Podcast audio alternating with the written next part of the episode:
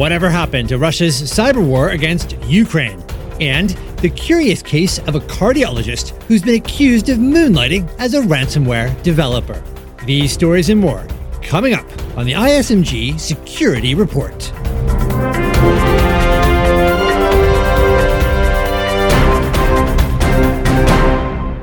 Hi, I'm Matthew Schwartz.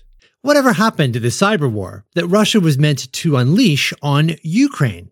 Few thought to disagree that in the event of an invasion, Moscow was sure to order a furious online assault, taking power plants offline, scrambling defenders' communications, and sowing mass chaos. But as Russia's invasion of Ukraine nears its half year mark, experts find themselves reevaluating long held assumptions and grappling with surprising developments that few saw coming. Russia's constant probing of Ukrainian networks, leading to some government sites getting knocked offline, has yet to cause massive disruptions. Perhaps the concept of a cyber war was overhyped, but there's plenty of cyber about, including a range of activity we and partners have already attributed to Russia. That's Jeremy Fleming, the head of the UK's Security, Intelligence and Cyber Agency, GCHQ. Make no mistake, Russia has been trying to disrupt Ukrainian systems. Wiper malware has been a feature of the conflict. Cybersecurity firm Trellix counts more than a dozen wipers that it traces to Russian or Russian allied forces. Mikko Hypponen, chief research officer with WithSecure, says wiper malware has caused chaos, not least for civilians. And when people ask for like what they have really accomplished, what has Russia really accomplished with their cyber attacks, I think the best example we saw on the very first day of the war, there were 36 up to 40 hour queues on Ukraine-Poland border where women and children were trying to flee the theater of the war and they couldn't leave and people were stumped. Like, why are the borders closed? Are the borders closed? They weren't closed, but the computers of the Ukraine border control had been wiped by Hermetic Wiper, which was developed and de- deployed by GRU from Russian military intelligence. That's what cyber war looks like in the real world. Russia has also attempted to make some major hits on critical infrastructure in support of military objectives. But is this really qualifying as being a cyber war? Cyber war is not a useful term for us. Uh, what we are seeing here is not cyber war. What we are seeing is a war with cyber. That's the operational security expert known as the grugq. He says the concept of cyber war is so imprecise as to be essentially meaningless. Instead, he favors terminology such as cyber operations, which better encapsulates the fact that cyber never gets used in a vacuum. Now, another takeaway from the war is that while many experts expected Russia to hack and crash power stations or Ukraine's ATM machines, none of that has happened. Instead, the grugq says, cyber has been used extremely tactically to support military operations. So this is the first war where cyber has played a large, um, you know, a major and an instrumental role, in fact. Um, and the you know the Russians have not done what we wanted them to do, what we expected them to do, um, but they have done what makes the most sense um, given what they were trying to do in general. For example, on the first day of the invasion, Russia successfully disrupted access to Viasat's KA-SAT satellite network from Ukraine. But this didn't have the impact Moscow likely anticipated. Kiev was able to get a replacement service from satellite provider SpaceX's Starlink up and running in just a few days. Ukraine's military has also shown itself to be highly adaptable, the grugq says. If Russian attacks disable IT networks, for example, government officials often resort to using smartphones and messaging apps to communicate. Likewise, when the IT networks that run the country's railways were disrupted, officials switched to a Soviet era analog backup system. As that highlights, Russia's very much continuing to try and disrupt Ukraine via targeted cyber attacks. But the Russian government hasn't been highlighting the fact that many of these efforts seem to have failed.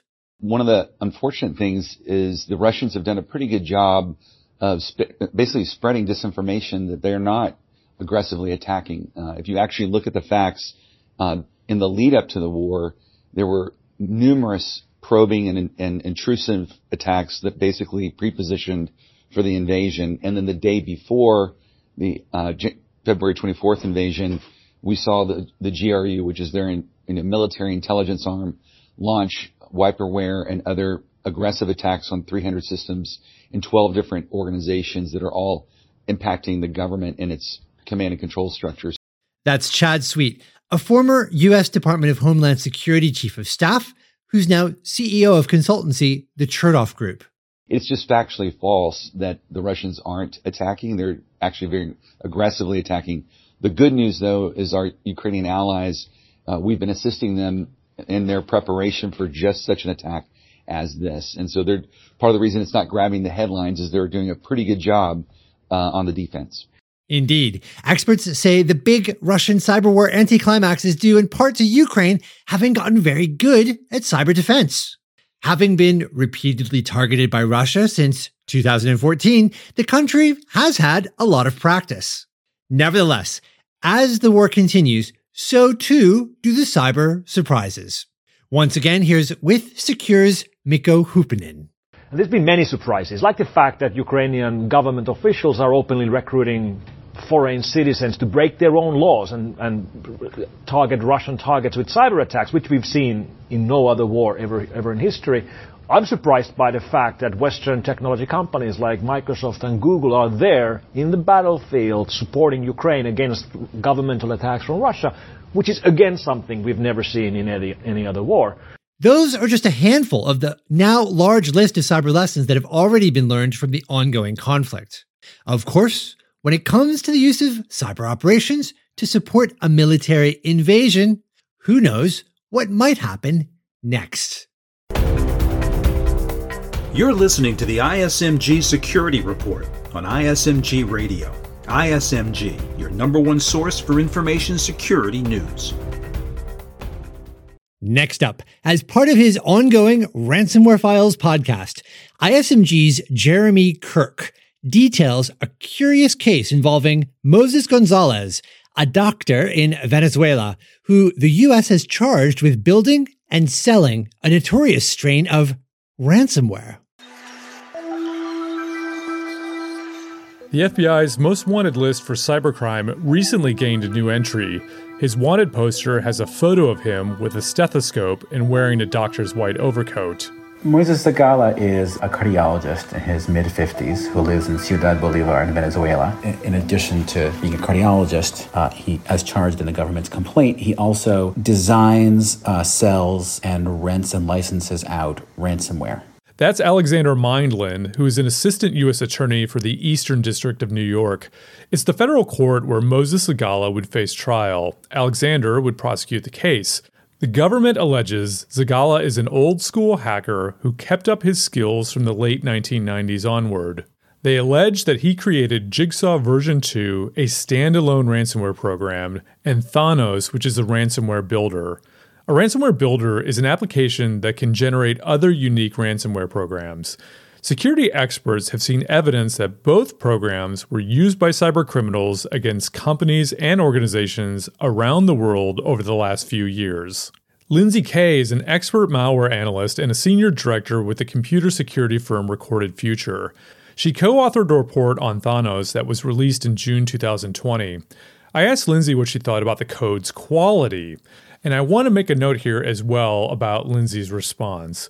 When chatting about Thanos, we often referred to its developer using the pronoun he inadvertently.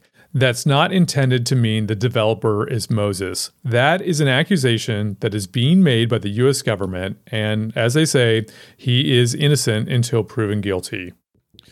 So, after taking a look at this code, would the person who designed Thanos likely be able to get a job as a software programmer? Or I guess to uh, to put it another way, how good was this evil code? This thing that he built, and if he built it on his own, there's at least some software engineering skill set and principles there. Um, so at least kind of at a basic level, yeah, he could probably be a software engineer. It's really hard to kind of tell if just he wrote this or he didn't kind of start with another skeleton of code or he didn't get a lot of examples off the internet. Because you know right now there's we've access to so much available that it's like could he have taken a bunch of pieces and just knew enough to cobble them together versus did he write all of the code on his own? So it's a little hard to say there but clearly he is not incompetent in the ability to put together code and make it work by all appearances, Moses is a respected person in the community. He appears to be married to a kidney doctor named Rosani.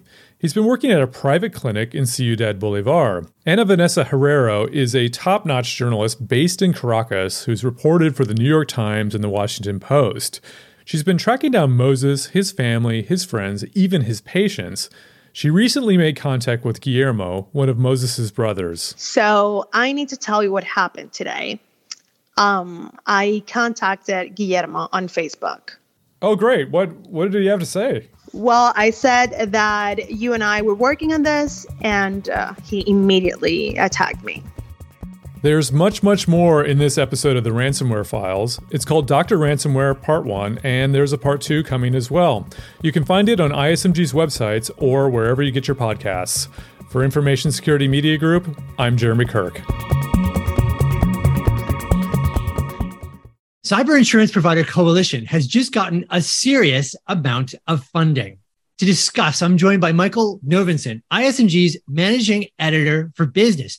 Michael, given the state of the stock market and the levels of cybersecurity funding we're seeing, are you surprised by Coalition getting this infusion? I am. Really, what was eye opening to me was seeing the valuation $5 billion.